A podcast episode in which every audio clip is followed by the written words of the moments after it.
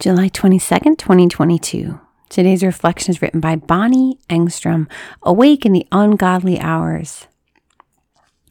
Mary Magdalene came to the tomb early in the morning while it was still dark. John twenty-one. In the dark of the night, my feet swung to the floor and I pushed on my glasses.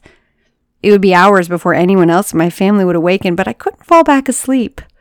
My mom went through a period in life where she couldn't always sleep through the night, and so, following her example, I went to work. I whipped up a loaf of banana bread and put it in the oven. Next, I tossed a load of laundry in the washing machine.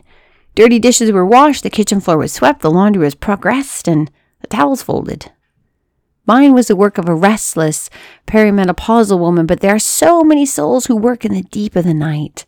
Nurses, janitors, flight attendants, police dispatchers, and gas station attendants, mothers of newborns or sick children, and adult daughters caring for their aging parents. All of them know the struggle of working at night.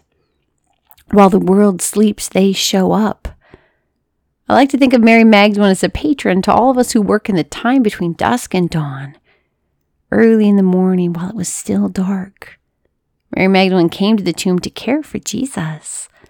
While the world slept, she showed up.